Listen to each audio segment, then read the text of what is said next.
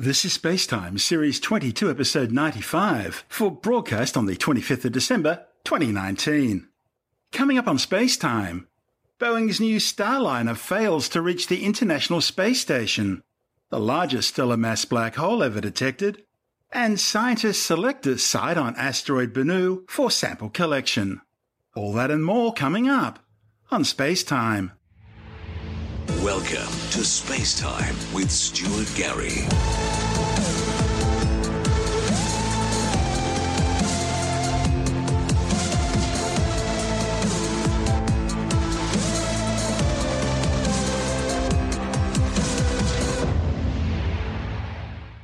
Boeing has failed in its first attempt to send its new CST 100 Starliner crew capsule to the International Space Station, instead, getting the spacecraft stranded in a useless orbit.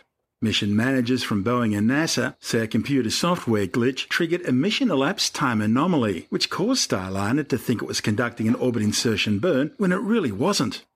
That saw the spacecraft perform a series of unnecessary orientation maintaining maneuvers using its reaction control thrusters, which wound up expending far more propellant than planned. Ironically, had the flight been manned, the crew could have overridden the faulty computer and conducted the crucial orbit burn manually, thereby setting Starliner on its correct course to intercept the International Space Station as originally planned. The unmanned flight, called OTF or Orbital Test Flight, was to have been the prelude for the return of American astronauts flying to the space station on American rockets launched off American soil. NASA's been forced to rely on Russian Soyuz rockets flying from the Baikonur Cosmodrome in the Central Asian Republic of Kazakhstan ever since the retirement of the Space Shuttle fleet way back in 2011. Starliner was launched aboard an Atlas N-22 rocket, the first of this type to fly. Mind you, the N22 is essentially nothing more than an Atlas V 421 booster fitted with a modified Centaur upper stage, equipped with additional monitoring systems and computers for manned spaceflight, as well as dual Aerojet Rocketdyne RL-10A engines rather than the usual single engine. The mission launched into pre-dawn skies from Space Launch Complex 41 at the Cape Canaveral Air Force Station in Florida, with Starliner being released from its Centaur upper stage into its transfer orbit roughly 15 minutes after launch. Status check. Go Atlas. Go Centaur. Go Starliner. 10, 9, 8, 7, 6, 5, 4, 3, 2, 1, and liftoff. The rise of Starliner and a new era in human spaceflight. Clear the tower. Begun the pitch over program. Body rate responses look good. VU's gone to control.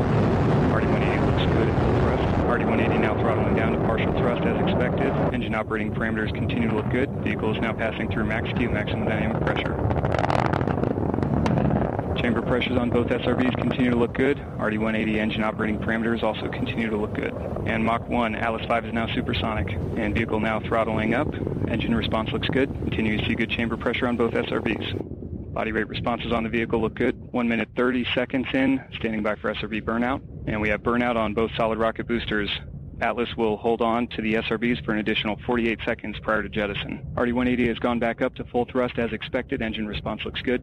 Atlas is now 17 miles in altitude, 11 and a half miles downrange distance, traveling at 2,300 miles per hour. RD-180 engine operating parameters continue to look good at full thrust, and at 2 minutes 11 seconds into flight, the Atlas rocket now weighs just one half of what it did at launch, burning propellant at a rate of 2,800 pounds per second. And we've seen good indication of jettison of both solid rocket boosters.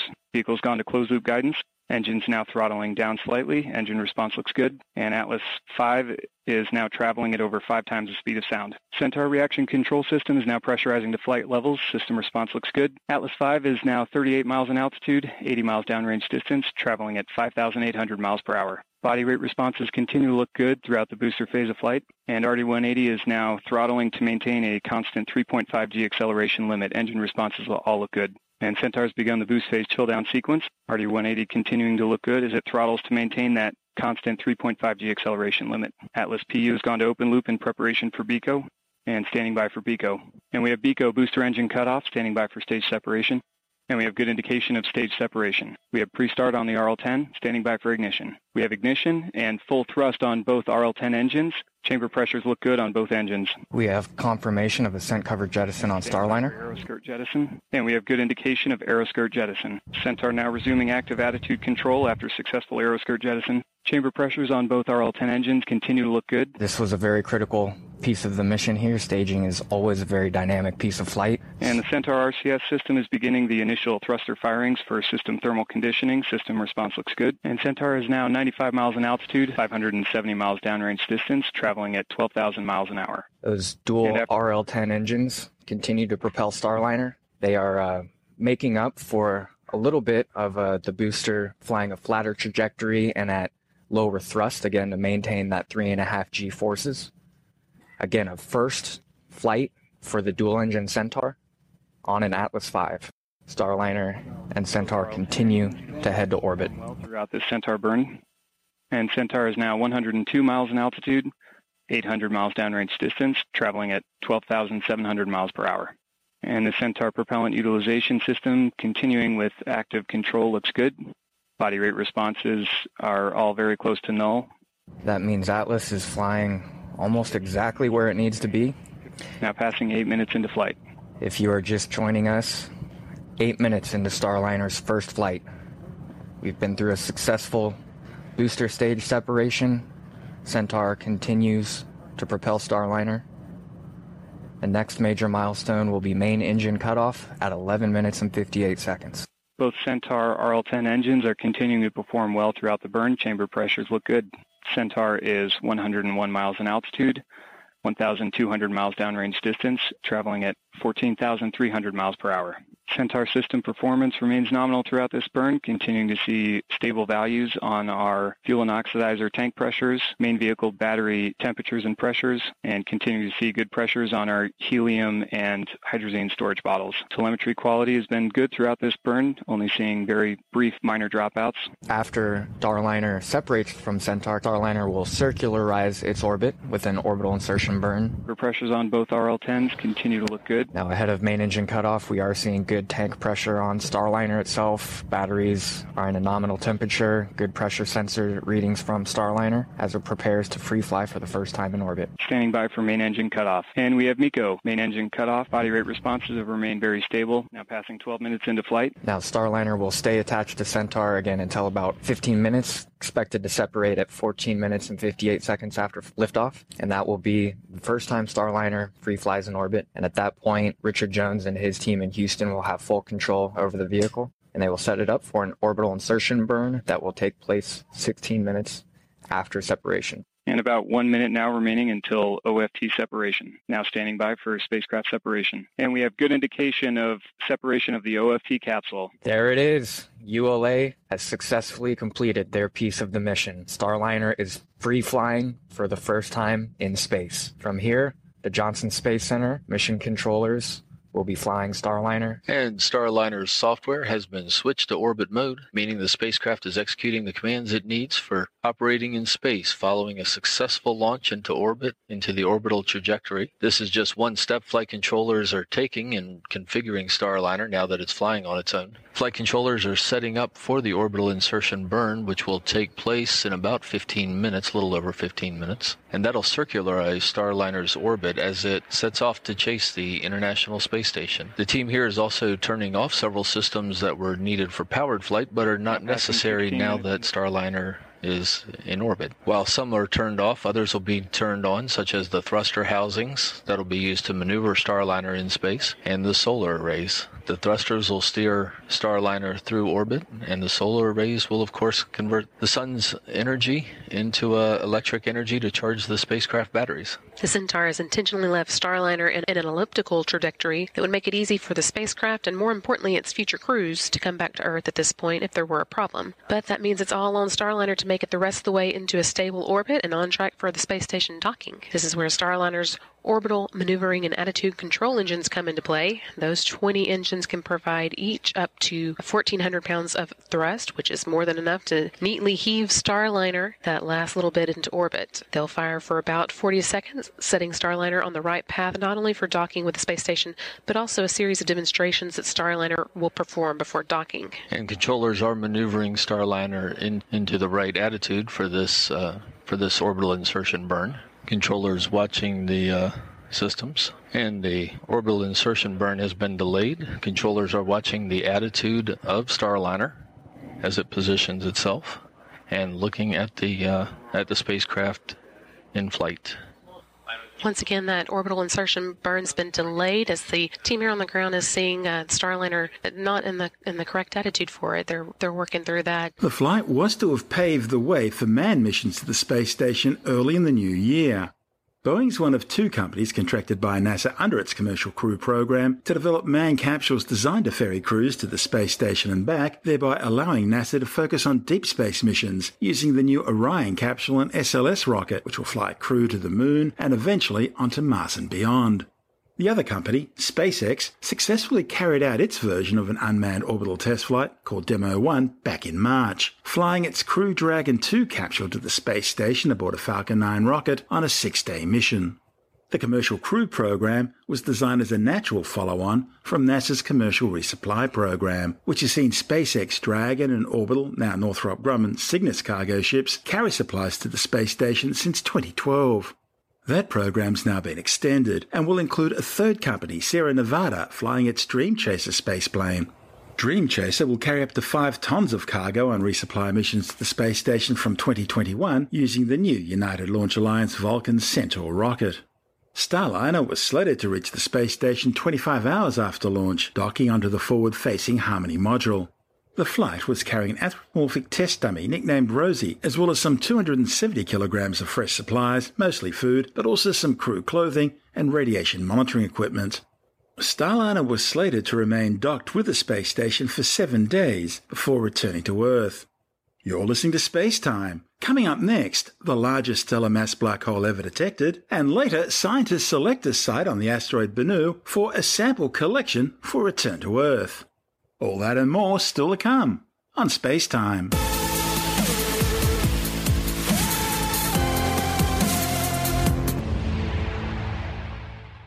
Astronomers have observed the largest stellar mass black hole ever detected. The black hole, catalogued as LB1, has about 70 times the mass of the Sun. That's more than twice the size of any previously detected stellar mass black hole. The findings, reported in the journal Nature, indicate the black hole was observed within our Milky Way galaxy, just 15 light years away from the Sun. That makes it really local. Stellar mass black holes are formed out of the collapse of the most massive stars, or through the mergers of two neutron stars, the stellar corpses left behind by the collapse of stars far more massive than the Sun. One of the study's authors, Professor Alexander Heger from Monash University, says the newly discovered black hole is young, just a few million years old at most, and it was found relatively nearby, unlike those more distant high mass stellar mass black holes discovered in distant galaxies by LIGO, the Laser Interferometer Gravitational Wave Observatory. It's a fascinating discovery because astronomers have often wondered just how big a stellar mass hole can get. Heger says the current view is that most stars in our galaxy couldn't easily make a stellar mass black hole any bigger than 45 solar masses. But of course, this one's more than 50% larger than that limit. Most current models of stellar evolution suggest that stellar mass black holes of such mass simply should not exist in our galaxy based on the metallicity, that is, the composition of likely progenitor stars in our part of the galaxy. Scientists will now need to explain its formation in a solar metallicity environment. Metallicity simply refers to any element other than hydrogen and helium, the two elements formed in the Big Bang 13.8 billion years ago. Heger and colleagues made their discovery while observing the sky with the LAMOST optical telescope in northeastern China, looking for binary stars orbiting around invisible companions. The LAMOST telescope allows astronomers to find binary star systems and provides a better understanding of the fates of the most massive stars and the black holes they make. The authors knew something was up when they detected a star some eight times the mass of the Sun orbiting around an unseen companion every 79 days.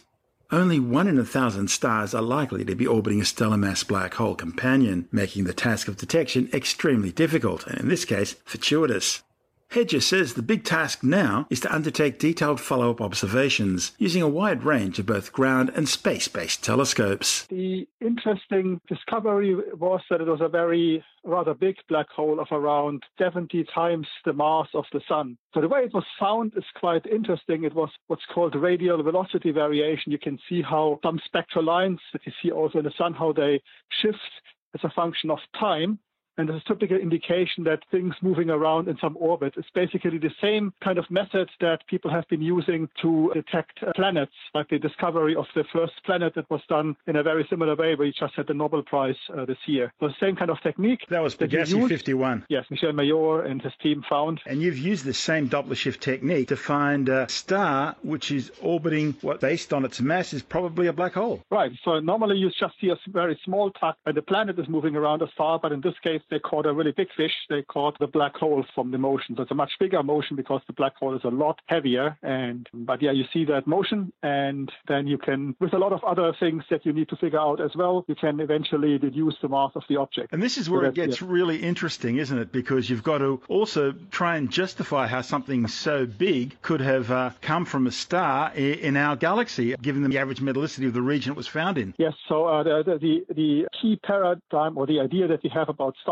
in our galaxies when they get very big, that they have very hefty winds, and we observe this in part that there's huge mass outflows, and so we expect that most of the stars that are young stars in our galaxy, that they have already a lot of this nuclear waste, you call it metals, everything that's heavier than hydrogen or helium. That's the residual of stars. You get more and more dumped in all of the gas and all the stars that you make out of it, but it also leads to that the stars then blow off more mass as they evolve. And so the standard idea that astronomers have is that this prevents you to make such kind of big black holes of in this mass range. Well, there's two things that the star first of all has to hold on of this mass, and then secondly, there is uh, some predictions from our theories suggest that when a star reaches the end of its life with this kind of mass, and it's mostly made out of helium, that it would actually puff up most of the mass before, so you would not be able to get into this mass regime with our standard theories. And so finding something there is kind of a contradiction to what we assume knowing about how black holes form or how big stars actually evolve at all in our galaxy. And uh, so far we have only we have seen some big black holes, but only about up to about 15 or 20 solar masses. So something this big in our galaxy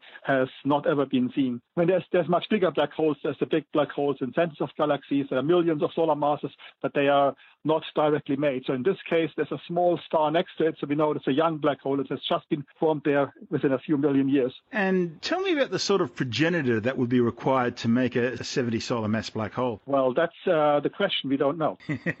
It's, it's great, isn't it? It's very. It's it's always Yes. interesting when you see something and you can't explain it, and you've got to sort of work Right. out, you know, what what could possibly do this. Yeah, there's of course some people have ideas here and there, but they have many other issues that come along with it because yeah, you see that um, many of these these big stars should lose all of their mass, so we, it's it's hard to figure how you can hold onto it to make this kind of black hole. And there's other features as, as well that if you if you assume the star loses lots of mass, and for example, especially if it shoots out the mass in some kind of big eruption, then if you have a binary system that would get some kind of kick and and be an um, eccentric orbit, what we call it, so not no longer circularly moving around. But this system is basically almost perfectly circular orbit. So that also says that okay, something really strange has happened here. What about the companion star? What is that? So uh, best estimates is that it's at about eight solar mass star. Um, blue star, uh, somewhat evolved. Yeah. So spectral type B star or something like that. yeah. We have seen black holes this big elsewhere in the universe. LIGO has picked up a number of them, and some of them are the death of stars, others from, or at least one other, from the merger of two neutron stars. Yes, so what, what people have seen is that you had initially black holes that were up to maybe 30, in one case maybe 45 solar masses, and they, these have merged together to make some big black hole that would be compatible to this one that we see here, but this is just after the merger. But in this case, it seems more likely, okay, there's, a, there's some single black hole there, and this is uh, somewhat different. So these are only black holes that we see the formation. We never see the resulting black hole by itself afterwards. And this particular black hole is relatively nearby in astronomical terms. Does this mean it's a good target for future study? So yeah, it will be. Uh, it's, it's within reach of uh, other observations, so we can look at this more, and it will be done. Yeah, the other telescope will look at it. We'll, we'll try to figure out more about it and what we can do to improve the that we have so far, and possibly put in tighter limits on everything. This is the first one you guys have found. I take it it won't be the last you'll be hunting for. Yes, uh, LAMOST is a multi-fiber spectrograph, so they look at many of these systems, and the hope is that they will find many more uh, this way. But there has been another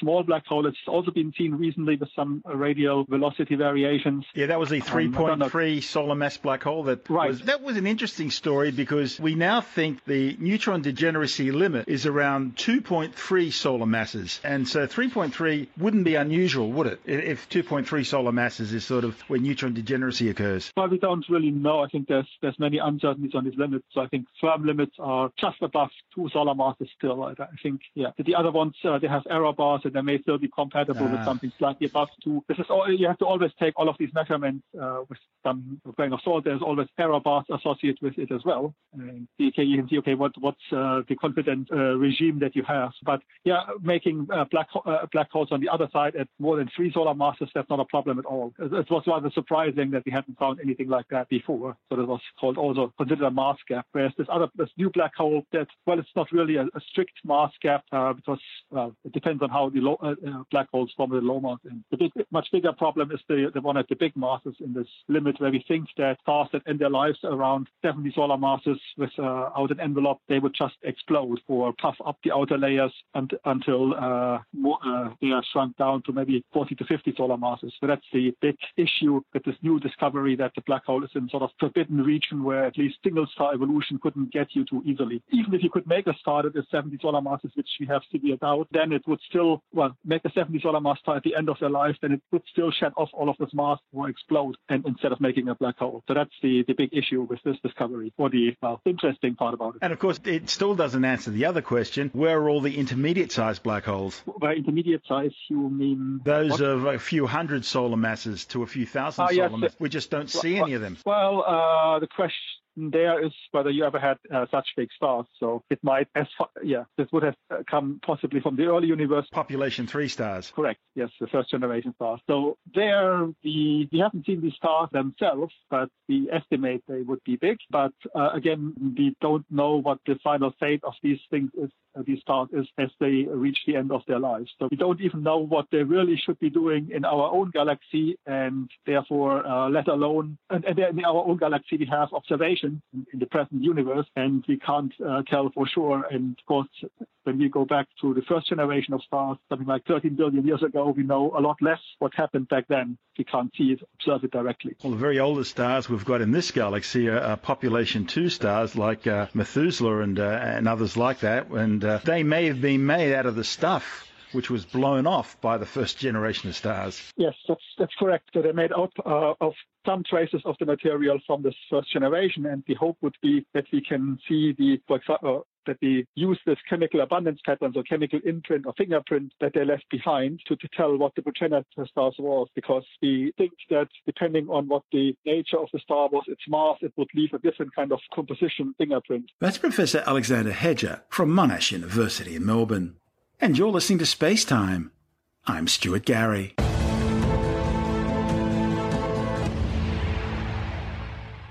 Nightingale has been selected as the primary collection site for NASA's OSIRIS-REx sample return mission on the surface of the boulder-strewn asteroid Bennu. The Nightingale site is located in a crater high on Bennu's northern hemisphere. OSIRIS-REx mission manager spent several months evaluating close-range data from four candidate sites in order to identify the best option for sample collection. The candidate sites, named Sandpiper, Osprey, Kingfisher, and Nightingale, were chosen for investigation because all had potential sampling regions posing the fewest hazards for spacecraft safety, while still providing an opportunity for gathering geologically interesting samples. OSIRIS-REx principal investigator Dante Lauretta from the University of Arizona in Tucson says the final decision was based on which site had the greatest amount of fine-grained material and how easily a spacecraft could access that material while still remaining safe. Of the four candidates, Site Nightingale best met these criteria and ultimately best ensures mission safety. The Nightingale site is located in a 70 metre wide crater. Nightingale's regolith or rocky surface material is dark, and images show that the crater is relatively smooth. Because it's located so far north, temperatures in the region are lower than elsewhere on the 450 metre wide asteroid, and surface materials are well preserved. The crater is also thought to be relatively young, and the regolith is freshly exposed. This means the site would likely allow for a pristine sample of asteroid material, giving the team the best insight into Bennu's history. Although Nightingale ranks the highest of any location on Bennu, the site still poses challenges for sample collection. You see, the original mission plan envisioned a sample site with a diameter of at least 50 metres. Now, while the crater that holds Nightingale is larger than that, the area safe enough for the spacecraft to touch is much smaller, just 16 metres wide. No one expected the surface of Bennu to be quite as boulder strewn as it is. And these boulders are by no means pebbles. They range in size from something as big as a golf cart to something as big as a decent sized house. All this means the spacecraft will have to be very accurately targeted onto Bennu's surface. In fact, Nightingale has a building sized boulder situated on the crater's eastern rim, which could pose a serious hazard to the spacecraft while backing away after contacting the surface. All this means the spacecraft will have to be very accurately targeted onto Bennu's surface. Mission managers have also selected Site Osprey as a backup sample collection point, just in case. You see, OSIRIS-REx was designed to undertake multiple sampling attempts, but any significant surface disturbance on the Nightingale site would make it difficult to collect a sample from that site again on a later attempt, making the need for a backup site necessary. The spacecraft's designed to autonomously wave off from a site if its predicted position is too close to what's deemed a hazardous area. During this maneuver, the exhaust plumes from the spacecraft's thrusters could potentially disturb the surface of the site due to the asteroid's microgravity environment. Any situation where a follow on attempt from Nightingale is no longer possible will trigger a redirection to sample from Osprey instead. The selection of the final primary and backup sites means mission managers will now undertake further more detailed reconnaissance flights over both Nightingale and Osprey over the next few months. Once these flyovers are complete, the spacecraft will begin rehearsals for its first touch and go sample collection attempt, which is slated for August. Asteroid Bennu was selected by NASA for the OSIRIS-REx mission because it's a near-Earth object, meaning its orbit crosses the orbit of Earth, and it has one of the highest known chances of hitting the Earth, with a 1 in 2700 chance of impacting our planet sometime between 2175 and 2199. So, understandably, scientists want to learn as much as they can about this mountain sized space rock. Launched in September 2016, the 2,110 kilogram OSIRIS-REx spacecraft arrived at Bennu in October 2018. The spacecraft spending a total of three years orbiting the asteroid, mapping Bennu's surface and geology, studying its evolution, its composition, chemistry, and mineralogy. The probe will depart Bennu in 2021 and is scheduled to return to Earth in September 2023, ejecting a small sample return capsule designed to parachute down into the Utah desert for collection. This report from NASA TV. In late 2018, as NASA's OSIRIS-REx spacecraft neared its target, Bennu, the asteroid grew in detail from a few tiny pixels to an incredibly high-resolution image. OSIRIS-REx confirmed the asteroid's basic shape which was originally observed in 1999 by ground based radar at Arecibo Observatory. What scientists didn't expect was just how rough and boulder filled the asteroid would turn out to be. Another challenge for the mission is the asteroid's small size and weak gravity. This means that OSIRIS REx needs to fly daringly close to the surface in order to enter into orbit. With its orbital A phase, OSIRIS REx successfully entered the closest ever orbit for a spacecraft, setting a Guinness World Record in the process. Then, Six months later, it beat its own record during its orbital B phase and approached to within a few hundred meters of the rocky surface. Because OSIRIS-REx flew so closely over the surface during orbital B, the team was able to map the topography and shape of Bennu better than we have our own moon. In addition to mapping asteroid Bennu, OSIRIS-REx plans to collect and return a sample back to Earth. To do that, the spacecraft will carefully tag the surface of Bennu. What was originally envisioned as a smooth and easy touchdown on Bennu's surface has become a complex endeavor to tag a small, crowded space on the asteroid, an area no larger than a few parking spots, by mid 2020. The OSIRIS-REx team has already pushed the boundaries of scientific exploration, going from ground based radar images all the way to being a few hundred meters from the asteroid surface, and is now mere months away from a sample collection attempt.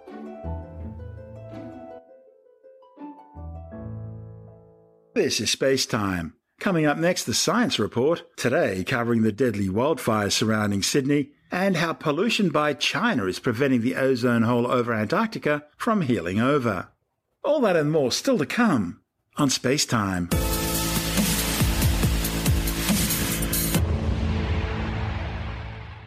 And time now to take a brief look at some of the other stories making news in science this week with a science report. Scientists studying the deadly mega fires now surrounding Sydney and spreading over vast areas of New South Wales say the devastating blazes are largely the result of extreme drought, blistering record temperatures, and low humidity. The New South Wales Rural Fire Service says more than 96 bushfires are now burning, covering an area well in excess of 2.2 million hectares. Major wildfires are also burning in southern Queensland, Victoria, and South Australia. Coupled with the dangers of the fires themselves is a massive shroud of billowing grey smoke which has been choking Sydney for weeks and has now extended a thousand kilometres south to blanket Melbourne and over 2,000 kilometres to the east across the South Pacific Ocean to New Zealand and well beyond. The smoke is a mixture of particles and chemicals produced by incomplete burning of carbon containing materials. It includes carbon monoxide, carbon dioxide, particulate matter such as soot, and other chemicals including aldehydes, acid gases, sulfur dioxide, nitrogen oxides, polycyclic aromatic hydrocarbons, benzene, toluene, styrene, as well as metals and dioxins. The type and amount of the particles and chemicals in the smoke varies depending on what's burning, how much oxygen is available, and the burn temperature. Scientists say the smoke Sydney siders are now experiencing is equivalent to consuming 40 cigarettes a day. And that sparked major respiratory health problems, especially among infants, the elderly, and the infirm. A new study warns pollution by China is preventing the ozone hole over Antarctica from healing over. The findings, reported in the journal Nature Communications, shows increased emissions of the ozone layer destroying chemical CFC11 by China is likely to delay the recovery of the ozone hole by at least 20 years. The production of CFC11 was banned in the 1980s by the Montreal Protocol, but recently they've started to see a dramatic increase in the chemical because of industrial activity in China. Researchers found that the impact of the CFC11 emissions on the ozone hole has so far been limited, but if the emissions continue to rise at current levels, it will dramatically delay the hole's recovery. A report on the well-being of Australian kids suggests most children are happy, healthy and safe. The report called Australia's Children brings together data about kids aged up to 12, covering their experiences at home, in school, and in their general communities, along with a range of statistics. The good news is fewer mothers are drinking and smoking during pregnancy, and death rates for kids are among the lowest in the world. However, only 1 in 20 Aussie kids eats enough veggies, less than a quarter get enough exercise, and more than two thirds spend far too much time staring at screens. And bullying remains a major issue for Australian children. In fact, in 2015, almost 3 in 5 nine year old kids reported being bullied monthly or even weekly during the school year. A new study suggests Homo erectus, one of the close ancestors of modern humans, went extinct in Indonesia between 117 and 108,000 years ago. A report in the journal Nature by scientists, including researchers from Macquarie University, undertook the first comprehensive age study of the last known site of Homo erectus, which was a fossil bone bed at Ngandong in Java. The findings have wide implications for hominin evolution in island Southeast Asia and is critical for understanding hominin rivals, interactions, and extinctions. A new study shows that dogs may have a sense of numbers. The findings, reported in the journal Biology Letters, are based on brain scans of dogs while flashing different numbers of dots on a screen in front of them. Scientists saw areas of the dog's brains light up when the number of dots changed, and they say those brain areas correspond closely with regions of the human brain that also respond when numbers were shown. All this suggests that a common neural mechanism has been deeply conserved across mammalian evolution. And that's the show for now. You can subscribe and download Space Time as a free twice weekly podcast through Apple Podcasts, Stitcher, Bitesz.com, Pocketcasts, SoundCloud, YouTube, Audioboom, from spacetimewithstuartgary.com, or from your favorite podcast download provider. If you want more space time, check out our blog, where you'll find all the stuff we couldn't fit in the show, as well as loads of images, news stories, videos, and things on the web that I find interesting or amusing. Just go to spacetimewithstuartgary.tumblr.com. That's all one word and in lowercase, and that's Tumblr without the E. You can also follow us through at Stuart Gary on Twitter, at Spacetime with Stuart Gary on Instagram. On Facebook, just go to www.facebook.com slash spacetime with Stuart Gary. And you can also find us on the Spacetime with Stuart Gary YouTube channel. Spacetime is brought to you in collaboration with Australian Sky and Telescope magazine, your window on the universe. You've been listening to Spacetime with Stuart Gary. This has been another quality podcast production from Bitesz.com.